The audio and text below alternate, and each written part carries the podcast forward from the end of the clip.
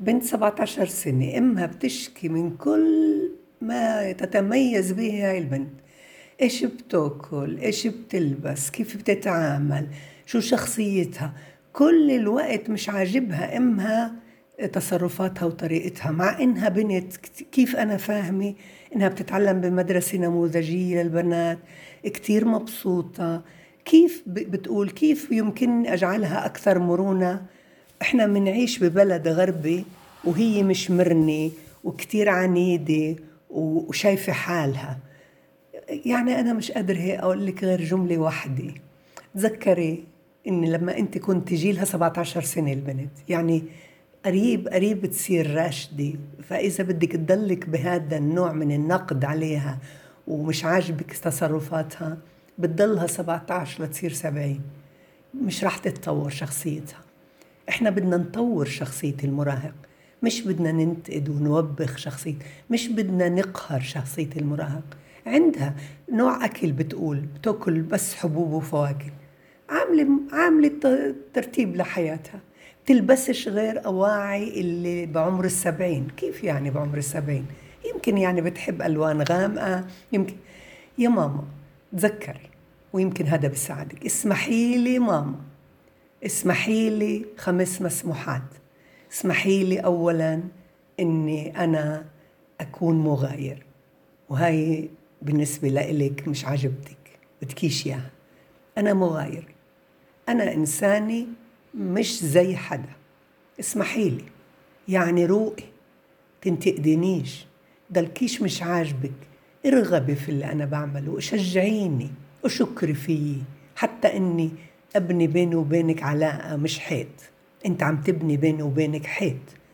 اسمحي لي إني أنا أعبر عن مشاعر سلبية. بتقولي إنه بعجبهاش بنات صفها بتحبش التواصل. اسمحي لي أنا أعبر عن مشاعر سلبية مع هاي البنت هذا أعبر. ديمقراطية. أعطيني أعبر عن مشاعري السلبية. اسمحي لي ان أقع في خطأ.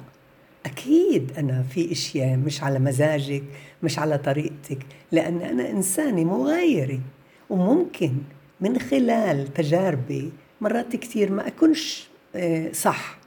اسمحي لي لأنك أنت كمان مرقتي بهذا أنت كمان بتعرفي أنك كنت دايما مش صح.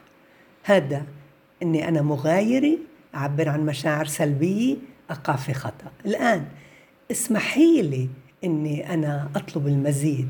يعني أنا بدي هاي الطريقة أنا حابة أكون هيك. أنا آه، حتى مرات كتير ممكن كمان انه تقولي ليش ما عنديش ما عنديش مثل ابن خالتي؟ ليش ما عند ابن خالتي مش زيي؟ يعني هدول مسموحات اللي بعطوني شرعية بإني أنا أتطور بشخصية سوية وسعيدة لأنه أنا متأججة ماما متأجج جسمانيا متأجج عاطفيا. ليه؟ لأنه هرمونات المراهق. فلما أنت بتتعرفي علي بتصير كتير أهون معاملتك معي وبتصير تمدحيني وبتصير تركزي على سلوك المستحب.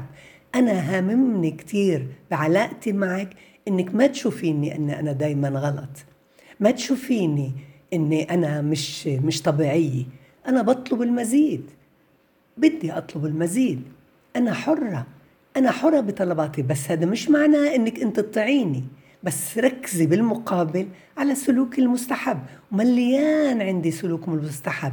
أنت مركزة بس على سلوك غير المستحب.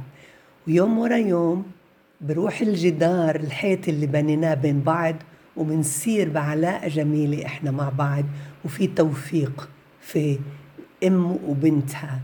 وبتخلص مرحلة المراهقة المتأججة. وبنكون إحنا تخطينا هاد وتطورت بشخصية سوية وسعيدة.